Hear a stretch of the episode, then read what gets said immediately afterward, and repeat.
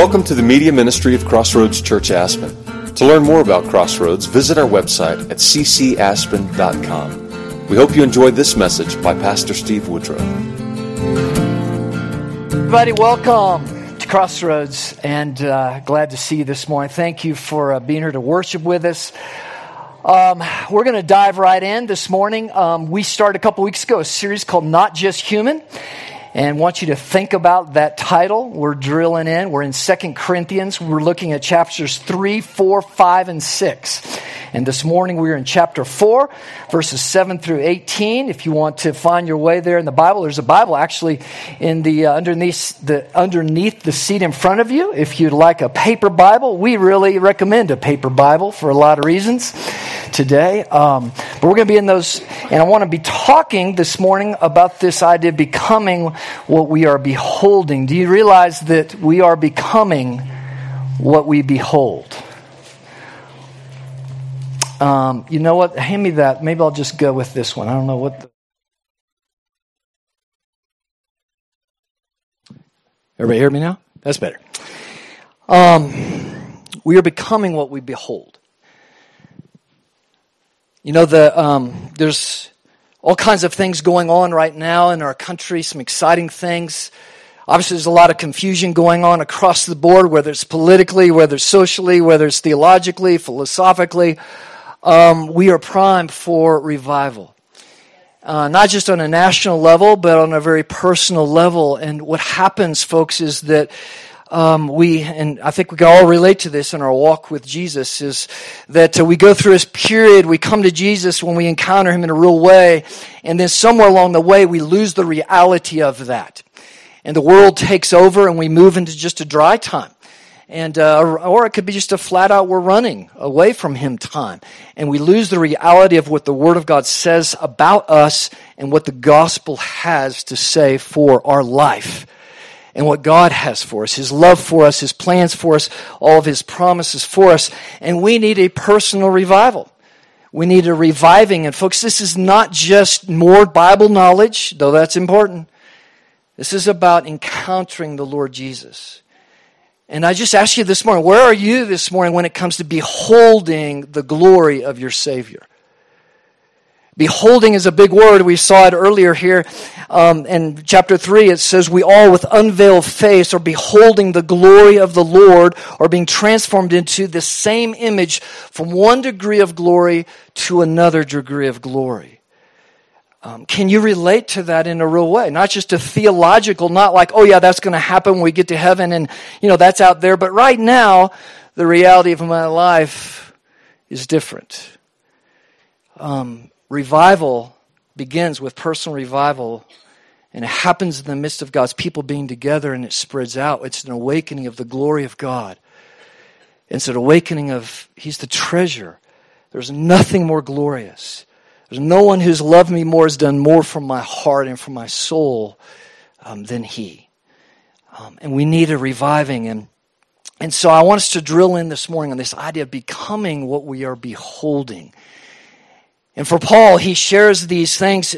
Second Corinthians, we've talked about his most personal letter, and he's writing to this church that he planted, and there's a chasm between them, and he's trying to stir their hearts right, to his heart again and set their, their eyes right back on, on, uh, on unity and on, on his role of, of loving them. And in these verses we're going to see uh, this morning, we see five things of the result. If we are beholding Jesus, Uh, as Paul was beholding him, we're going to see that that should have a serious ramifications for our life in the sense of what we're becoming.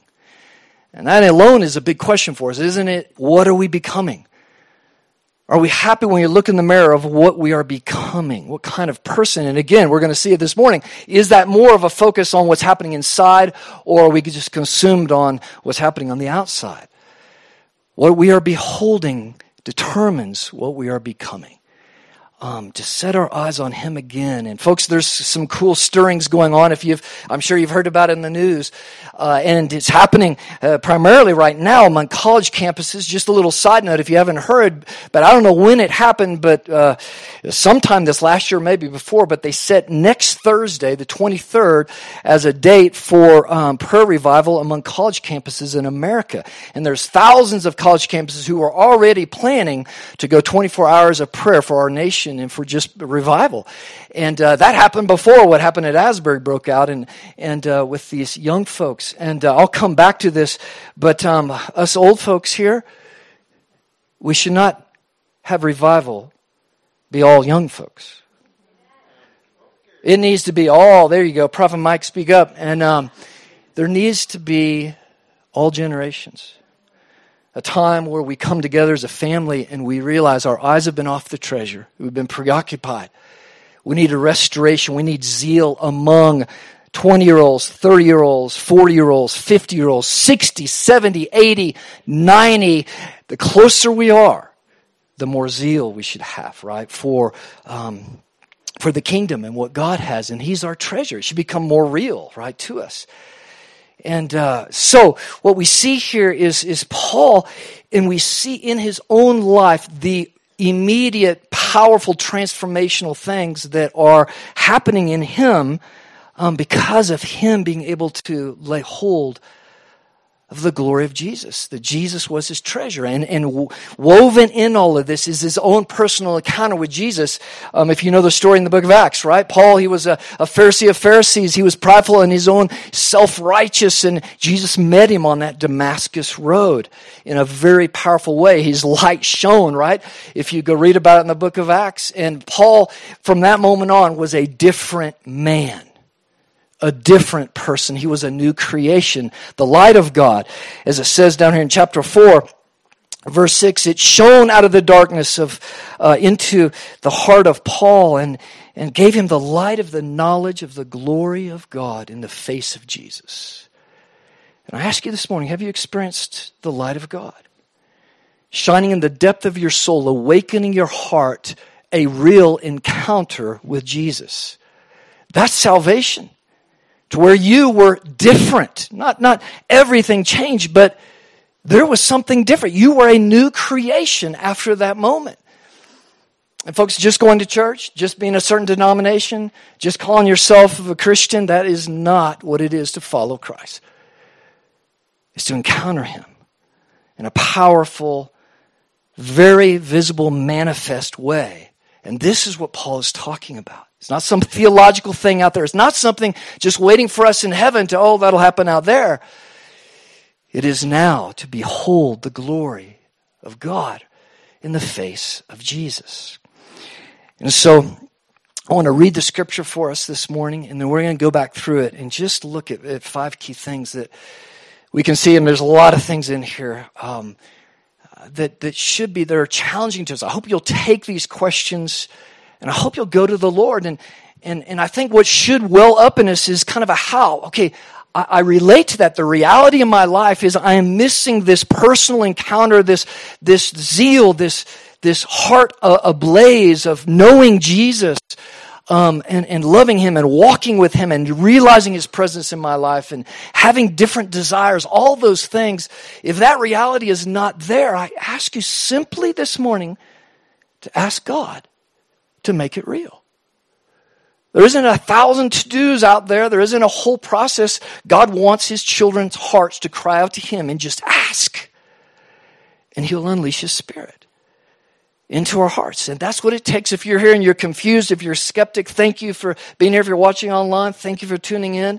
If you're just confused, if you're not sure where you're at with Jesus, maybe you've had a, a rough church background, maybe you just got all kinds of questions. I, I ask you simply to go before God as His Word is being read. Open your heart to Him. Ask Him to reveal Himself in a powerful, real way to you very personally in the depth of your heart. This is how this works. No one can do it for you. There's no steps you have to take or accomplish. It is a move of your heart with the power of God receiving His awesome grace. He promises to come to anyone who genuinely asks for him to come with the grace of God. All right, Second Corinthians chapter 4, verses 7 through 18. But we have this treasure in jars of clay to show that the surpassing power belongs to God and not us. This surpassing treasure. And let me just break that down a little bit for us here in the context if you haven't been with us. But the last two chapters is that Paul has gone over in chapter 3 this beautiful story about moving from the old covenant to the new covenant, from the letter of the law to the spirit of the law, the glory of the gospel of what God has done right through Jesus. And, um, and it's overwhelmed him. And, and, and he's also overwhelmed that God will make him a minister. We talked about that last week. Do you realize if you know Jesus, you have a ministry? It's not just for those who are, you know, on staff at churches. Anyone who knows Jesus has a ministry. It's been given to you, and we're going to get to it in chapter 5. You are a reconciler. You're an ambassador for Christ. And God has given you a ministry. And this treasure that Paul says he, he's just overwhelmed that he's been given this ministry to um, preach the grace of God through Jesus Christ. Salvation to all, anyone, anywhere, no matter where they've been is the glory of the gospel right itself. And, and then he, he speaks, as we saw earlier, that he talks about this experience we all now, because of the gospel, with unveiled faces. There isn't a fog. There isn't the veil that was torn. There isn't like we have to go through all the stuff you read about in the Old Testament, all the religion that throughout time that mankind has put up as tradition in the church as a veil keeping people from the simple, powerful presence of God itself. Um, and he's overwhelmed and he says, We now all behold the glory of the Lord. That is not something just for heaven, that is to be uh, the experience of his children, setting our face and our hearts on the glory of Jesus. And so now he's talking about this treasure. And I just ask you this morning, man, is he your treasure? Is he your treasure? We have this treasure in jars of clay. I think we can relate to that. To show that the surpassing power belongs to God and not to us. We are afflicted in every way, but not crushed. We're perplexed, but not driven to de- despair. Persecuted, but not forsaken. Struck down, but not destroyed. Always carrying in the body the death of Jesus, so that the life of Jesus may also be manifest in our bodies. Listen to this. For we who live are always being given over to death for Jesus' sake, so that the life of Jesus also may be manifest in our mortal bodies. So death is at work in us, but life in you. This is Paul speaking to the church in Corinth. Because of what's happening in our life, our suffering for the gospel, it is bringing a, a, a tidal wave of blessing and joy into your life. Since we have the same spirit of faith according to what has been written, I believed and so I spoke.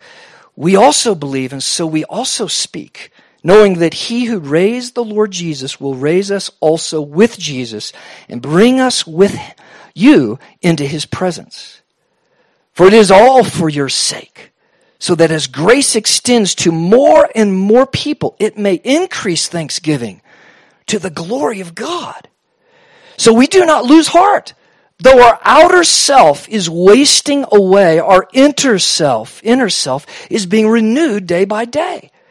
For this light and momentary affliction is preparing for us an eternal weight of glory beyond all comparison as we look not to the things that are seen, but to the things that are unseen. For the things that are seen are transient, but the things that are unseen are eternal. The Word of God. All right, let's dive in. Five questions for us, folks. Um, we're becoming what we behold, and if we are beholding Jesus, there should be this transformation, this, this being transformed into one degree of glory to another, should be taking place in our soul. Um, and Paul just, he models these five things just here to the church in Corinth. And we need to wrestle with these things. The first one is just, is this simple but profound is Jesus and the gospel becoming our treasure? More and more. And folks, I, I, just I just throw it out when you watch maybe what's happening at Asbury and just and throughout history is revival at the core. It is people just wanting the presence of God more than anything. The way they worship and bring their being into worship, right, is is is just different. There's a zeal for it. It's not just going through the motion of singing songs, right? There is a, a sense of wanting to be together in the presence of God and we come to bring, as the word commands us, a sacrifice of praise, right, unto the Lord. And, and God moves in the midst of the praises of his people. And, and so part of reviving, right, personally and corporately, and then the overflow is, is that worship, true worship is restored to God's people, restored to his house. It's not just rote, it's not just ritual, it's not just emotionalism. It's a deep corporate longing. Lord, we want to meet you in this place. We want to give you glory. You are our treasure. And folks, that's just it for right. Our treasure, whatever we treasure most, it's going to get out. It's not kept secret, and it's going to have ramifications, right, for all of that. But I want to point something out here. Um, why do I say both Jesus and the gospel are becoming our treasure? Because you cannot separate those two. You cannot separate Jesus from the gospel. Many people today will say, Oh, I'm a Christian. Yeah, I follow Jesus. And then the question that they cannot say that with honesty unless the gospel, right, is part of their treasure, unless the gospel is changing them, changing us, right? And um, the other flip side of that is we can't just get theological. Yes, I, I, am a Christian and and um, I know the gospel and and, and go uh, all theological and all Bible knowledge, just going through the routine of church without speaking of testimony of encountering in a powerful way through the Spirit Jesus Himself. Right? We can't remove these. And we see the temptation, right? Um, throughout history and throughout time. And, and typically, what happens in the midst of renewal, personally as well as corporately and nationally, these two things come back together in a healthy, profound way. Jesus seen again for who he is, the glorious Savior, and at the same time, his gospel is brought alive. The fullness of what that gospel means, what he's done for us. Not just kind of in our culture today, a therapeutic just, ah, Jesus loves me, he's forgiven me my sins. No, the gospel gets larger in the midst of revival. We get more overwhelmed by the magnitude of how much God loves us, what he's done for us, and what he wants to see happen through the power of his spirit um, inside our life. Um, so it begins here. Is Jesus and the gospel, are they becoming our treasure? More and more our treasure. What we long to talk about and, um, and be consumed by. Um, and I don't know, we can all right, give testimony of just how easy it is to get distracted, right? To a thousand other treasures things that we value um, more than Him. And this is what Paul is just communicating to the church beyond a shadow of doubt. And he's getting ready to show and prove. It's one thing to say, yes, Jesus is my treasure. It's another thing to prove it. To show it in the sense of how we're living, worshiping, and everything else. Is the reality in my life that Jesus is my treasure? And for Paul, he goes on and he begins with this wonderful analogy. We have this treasure, it's in a jar of clay. So we know it's from him, it's not of us. In other words, just wipe away any self righteousness, wipe away any sense of, of my worth, of, of making, um, appeasing God somehow, or pleasing God in a way that I can be saved, right? Um, no, it's all his grace. It's this treasure of what God has done, his love for us. It just has to be received by faith, right? And invited in Jesus in, right? Where the Holy Spirit comes in and awakens our spirit. And so this is where it begins. And he goes on um, in this next powerful section. And here's what I want us to think about in our lives is is there a growing? We know that we are beholding the glory of Jesus. And we're maturing, being transformed by the power of the Spirit when there is greater and greater clarity in our life of the struggles and reality of life. That there's a clear and clear understanding between the suffering that we suffer for Jesus and the sufferings that just come along with this world, this fallen world. Does that make sense? This is a really big deal. Because listen to these words, but this is how Paul describes to the church that he planted. This, and Paul just goes through a litany of what he suffered, right, for the gospel. And um, these are not normal sufferings that we just encounter because we're in a fallen world uh, in our life, or things we suffer because we, we kind of did something. This is the consequence of something we did. It says we're afflicted in every way, we're not crushed perplexed but not driven to despair, persecuted but not forsaken, struck down and not destroyed. Um, most likely, if you go to the book of Acts, you can find a specific thing that he's referring to. In Lystra, Paul went and preached the word of God. He was drug outside because of preaching the pure gospel. He was drug outside of town and he was stoned to death. Go read it. The disciples came and surrounded him. They prayed for him. And he went back into the town and he preached the gospel again and moved on to another town. He was struck down, but he wasn't destroyed. And he was shipwrecked. I mean, you go to the end of this book, and there's just, he has a whole litany of things that he's done. He's telling the Corinthians, he's saying, listen, this is suffering that I'm pardoning with Jesus, picking up my cross daily, part of the calling that God has for me so that life may come through this jar of clay and bring life to you and power to you. And for him, it was a very clear understanding between the things that he was suffering for the sake of the gospel versus the things that he was suffering just in normal everyday life. And this is a really important thing for us to understand, especially in the culture we live in, right? We, where there's more time spent on self-relief from certain sufferings in this world versus in the church, what are we willing to do to get breakthrough for somebody else or for ourselves? Is there anything? Now, here's the reality none of us are going to suffer like Paul. It was part of his calling. When Jesus saved him, he told, Paul says, I'm going to tell you how much you're going to have to suffer for my kingdom. It was a very personal aspect of what he was called to do to bring the gospel to the Gentiles, to break all kinds of barriers. He was going to have to suffer to bring, to accomplish that mission. None of us will ever have that level of suffering as part of our calling, most likely that God is going to, you know, say this is much how much persecution you're going to have to do.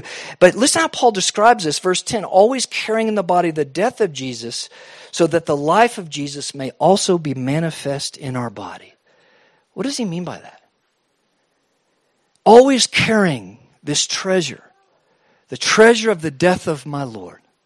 So for Paul, it was this treasure, always caring about what his Lord did for him. He left heaven to come to be a man, to, to fall, to, to, to go through all kinds of suffering to bring the love of God so that he could be saved and reconciled back to God for eternity. In this jar of clay, in this fallen, sinful state that he could have life. And he saw that the key, right, the, the key to this abundance, the presence of Jesus' powerful life being manifest in his life was at the core understanding the gospel itself. His identity, who he was, how God saw him, how God loved him, how God met him, how God shined his light in him, how God removed the veil so he could see, right, the glory of God. Now this moves into uh, the third question Is there a willingness to serve and suffer for others so they can experience the life of Christ?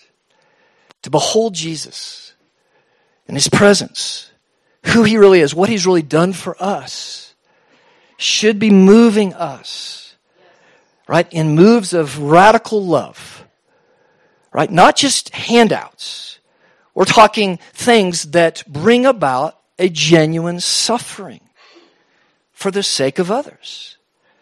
And this is what he says. Verse 11, for we who live are always being given over to the death for Jesus' sake, so that the life of Christ also may be manifest in our mortal flesh. So death is at work in us, but life in you. And folks, this is a really important thing, and this ties back to revival. When God renews our heart, right, for what God has done for us, right? It just brings alive the two greatest commandments to love God with our heart and then to love others. And we are get more and more consumed, right, with the desire to love others and have others, right, see Jesus for who he is. Or others get free from the things that are binding them up, right, from the joy of living. And uh, if you went over to chapter 7 and verse 4, Paul says this In all of our affliction, I'm overflowing with joy. Wow. In the midst of all this incredible physical, harsh persecution for preaching the gospel, for trying to, right, redeem people and get people connected to God, as Paul said, in the midst of all that, I'm still overflowing with joy. Even in the midst of all these things we just read about, being perplexed, being forsaken, being, right, um, struck down, on and on. He was overflowing with joy. He had a buoyancy of spirit in him. The Spirit of God was like a fire and because the Jesus was his treasure, he was willing to lay everything, including his life down the line, to accomplish the mission God gave to him to bring the love of the gospel, the grace of Jesus to the Gentiles, to the rest of the world, at whatever cost. Now, again, none of us are going to suffer or have that kind of call put on our life, but what does it mean for us in our context? And I would just say this Does anybody have anybody in your life who's struggling emotionally?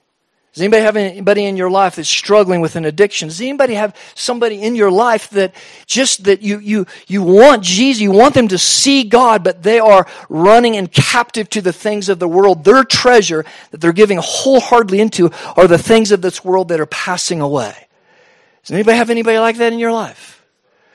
And then what I know, and I could give you testimony um, to in my own life, Michelle's and our own struggles that when we get serious about doing the costly work of prayer and intercession for people, guess what? The Spirit of God and calling other people into that, the Spirit of God comes in a powerful way and does knocks doors down, opens doors, brings healing, brings deliverance to people, and changes hearts.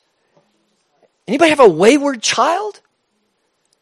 It is, and the question here, of what Paul is telling the Corinthians that should be our lesson is, man, what am I willing to do out of love, out of the treasure of what God has done for me? What am I willing to do to get, to partner with God to get breakthrough for other people's lives? Now here's another key of principle of revival. Folks, realize that all of what we've experienced, just sitting here in this church, right? Um, being able to worship where we worship is because of going back through the decades, the centuries, the millennia, is that men and women who sacrificed hours of sleep, money, everything else, their own livelihoods to pray and to intercede and to serve that God's church would expound and move and his gospel would move out into other nations. How, how is the, what is the whole gospel itself is take this to all nations. Right? All we see the blessings when you travel anywhere is someone has suffered greatly for the cause of Christ so we might experience the life of Jesus today. Let me tell you how many people suffered to their very livelihood so that we have freedom in this country to worship God in this house tonight, uh, this morning is because they sacrificed. And folks, it begins. This is where revival starts stirring, is when I get overwhelmed and I start to restore that treasure of what Jesus, meant. it busts out. And I want it for others. And I'm willing to get up early. I'm willing to meet with someone, pray with them. Whatever it is, I'm willing to lay a, a cost down. Remember, Jesus says, count the cost before you follow me. It's costly. But folks, what did, what did Paul say? This is, it's joy. Overflow. This is where the abundant life is to journey with God. And so I ask you this morning, let's just start in our own lives as, man, what am I? Is it a marriage? Are you struggling in your marriage? Have for intimacy, spiritual intimacy, spiritual oneness? What are you willing to do, fathers, husbands, wives, to intercede and call God down to do something powerful? What about church? How many people are willing to show up at prayer meeting today? And here's, here's just the proof of how this works. No revivals ever broke out. No, every spiritual blessing any of us have experienced have been on the backs of others who prayed all night, who showed up at prayer meeting when there was only five or three there to trust God, he's going to break in. He's going to make something happen. Right? He's going to make something happen. And I just asked you this morning, who's willing to pay a cost? Who's fed up with the way things are going and who wants more of God? Who wants to uh, heighten the treasure of who Jesus is and see something happen? And here's the reality. We have to step into that realizing we may never experience it. It might be for your children's generation. And folks, I don't know about you, but I had a grandmother, right, who I know was on her knees, who I got to meet right before she died, who interceded hours for our family for the grace of God to break in and break ugly chains so that salvation could begin in our family. No one was in full time ministry in our family. No one. And there was a whole block of people coming, not even into faith. It was dead. But somebody was willing in the quiet closet to go before the Father and to cry out, God, move! Move! And again, I, I May it be all generations, right, who do that. And so, folks, this one's been just hitting me square between the eyes. I could give you testimony, right, of, of the labor involved, right? Trusting God. And sometimes, right, remember what Jesus said? He says, all through the, the gospel, what do you want? What do you want? And when the disciples ran into a, they couldn't heal, they ran into a wall, Jesus never said, any of that. He never said, oh, sometimes, guys, you lose. Sometimes the wall's shut, the door's closed. He never says that anywhere. What does he say? More prayer, more fasting, more abiding in the love of the Father, more getting heavenly economy than a worldly economy. Right? It's available. It's just a question of do we want it, right? And so this one, uh, man, what are you willing? And folks, this is, I, I know, for me, this is the expression of real love. We have such a pathetic view of love today. When it comes to the church, though, love, the rubber meets the road to love in the spirit and truth, right? In the truth. And the truth is, if, if I'm engaging with a family member, a, a child, a, a friend who's struggling, am I willing to love them and do the work? Of trusting God with the promises of God, Lord, you break in. And I'm willing to do that for my church and for the church in this nation. Folks, I'm just saying, we don't, we, yes, we need some serious political things to happen, but you know, that's temporary. That'll go south quickly. That's of man. What we need is spiritual revival. We need God's people to stand up and intercede and see God do something great again, right, when it comes. But it begins with the church of God. It overflows from there to all the other aspects of the blessings that come as a result of God's people reviving again. Um, all right, let's go number four. Is grace being extended to us, being extended to others? And folks, in starting verse 13, he, quotes Psalm, I think it's 116. He says, Since we have the same spirit of faith according to what has been written. I believed and so I spoke. We also believe and so we also speak, knowing that he who raised the Lord Jesus will raise us also with Jesus and bring us with you into his presence. For it is all for your sake, church, so that as grace extends more and more to more and more people, it may increase thanksgiving to the glory of God. In other words, the extension of grace. God did not deposit grace and salvation in your life for it to stay right there. It's to extend.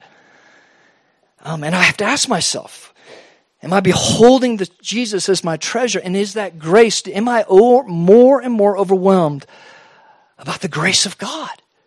I did nothing to deserve it. I couldn't do anything to deserve this. And I don't know why, but God opened my eyes. He shined His light inside my heart. He took the veil away. He set me on a course right, of eternal life with the promises, sure promises, right, to, to be with Him. And so His grace that is, you have experienced, is it extending from your life to others? And folks, this is where we get real practical with the gospel in relationship. If God, if we're living Jesus my treasure, that means in relationship is that I need to, what needs to define this relationship is the gospel. According to how Jesus loved me, what he did for me, Jesus commands that's how I need to treat you. And so when things get sideways among ourselves, the question is, am I approaching this relationship? Am I treating this person according to the gospel? Because Jesus is real firm, right? He says, if you don't forgive others, when I stand before my Father, I won't forgive you. No, what is he saying there? He's saying there's an expectation when we truly have experienced the gospel, right, to extend that grace, right, to others. And um, this is part of revival. Is the gospel revived, right? And and there is repentance. There is there is a, a sense of coming back to. Uh, you can't. None of us can behold Jesus. None of us can say we really know Him if we don't have a sensitivity and a desire for holiness to be like Him. In a real sense of looking in the mirror with a real sense of an x ray vision of God, like, like David, right? Search me, O God. Know my heart. Is there anything in here that doesn't, that needs to get cleaned out? Because of the grace of God. And then that changes, that allows us to be vessels of love more and more and to be able to apply the gospel in ministry to others in a much more profound way. All right. Fifth question and folks, this one, I think this one kind of sums it all up in many different ways. Is our inner self becoming more alive as our outer self is wasting away? Is there life? Can you give a sense of life? Like Paul says, man, in the midst of all these afflictions, I'm overflowing with joy. What Jesus say? Jesus says, man, even in the midst of kind of blessed, right? Matthew 5 when you're reviled for my namesake. Count it blessed when you are persecuted for my name's sake. Paul's able to say, I'm overflowing with joy. Jesus says there will be streams of living water that flow out of your being as a result of making a stand for Him. And this is a huge aspect of revival because I cannot claim Jesus as my treasure if I'm not willing to make a stand in a culture that rejects the Word of God, Jesus' Word, the gospel, and everything else. But it's not a, it's not a picketing, right? It's not a political thing. Right? It's a radical love. It's one out of, of grace. Jesus is my treasure. And, and, and I, I love you so much to not deny the truth as I speak to you. There's something far better. God's love for you is far better than what you are experiencing out there. And I want that for you. That's a radical turn from what we've seen.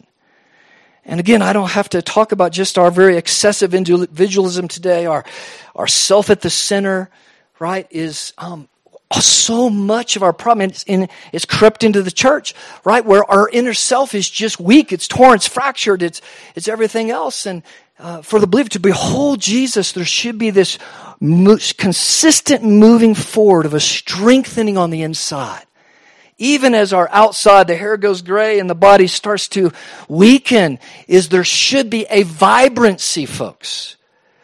A growing sense of the gospel, this treasure. It should be like a, a, a flame in Luke 24, a burning in our hearts for who Jesus is, what is awaiting us, in a greater sense of, of, of doing what Paul did. Is Lord, whatever.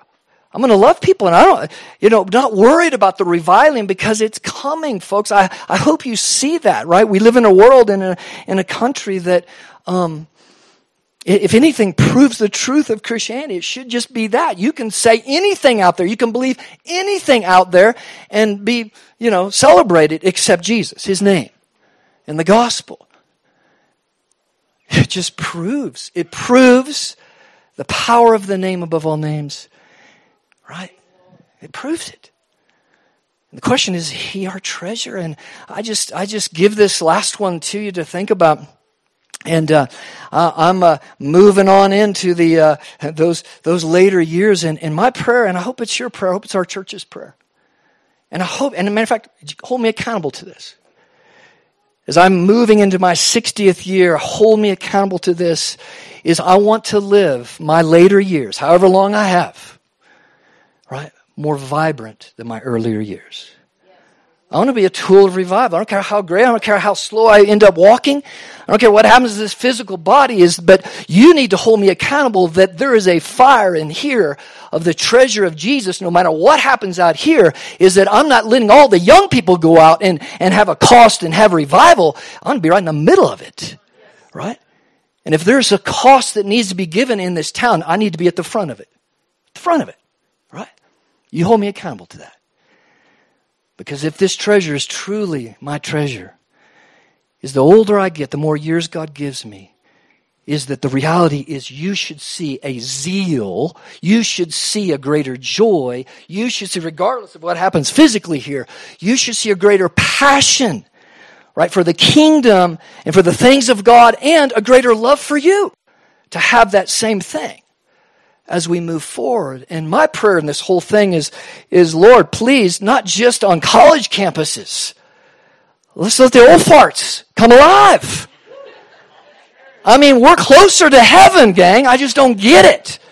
But isn't it true? As the outer gets aging, we get tired, we get achy, we get, we start playing it safe. The world crashes in on us, folks.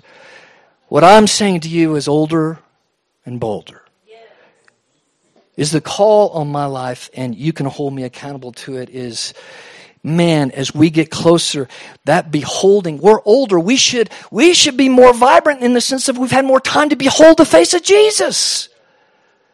But I can I, I think I can relate. We all relate, right? That, man, life has a way of just kind of, right? And just our culture, right? We get, we get our eyes off the treasure of Jesus on the treasures of Everything you have to think about when you get older. Folks, Jesus said this seek first the kingdom of God and his righteousness. And then what did he say? Everything else will be taken care of. Do you believe that? Yes. Old, I'm going to talk to the old folks in here. Do you believe that? Is that how we're living? I'm just saying in this church, let's go. Let's go. Old folks, we got to lead the way here, right? And take that as a truth. We're becoming what we behold. May we behold the face of Jesus, right? Um, and so, gang, if y'all, you know, Becky, y'all come on up and um, lead us in the last song. And, folks, just before we come to the table, um, let's just take some time um, to individually just respond to the word. What, what this is God's word. And uh, Jesus, right, he gives this pretty powerful thing, doesn't he? That uh, the Word of God's like a seed. And for each of us have to this morning have to say, man, where, where's my heart? How is that seed hitting on my heart? Is it going to bear fruit? Or am I just going to walk out that door and just get wrapped up with all the treasures of the world rather than the key treasure, right? Um, so, Father, thank you, Lord, for your word. And um, Lord, forgive me for Lord, my lack of being able to truly communicate the glory, the treasure we have in you, Lord. Holy Spirit, come. We have time this morning. We don't have to uh, get out of here quick because of the parenting classes on break this weekend. Um, Lord, I just want to be with you. Holy Spirit, I just ask you, you come in this place, meet us where we're at, God. Shake us up, God. Overwhelm us with your glory. Yeah, come, Jesus. Come, Holy Spirit.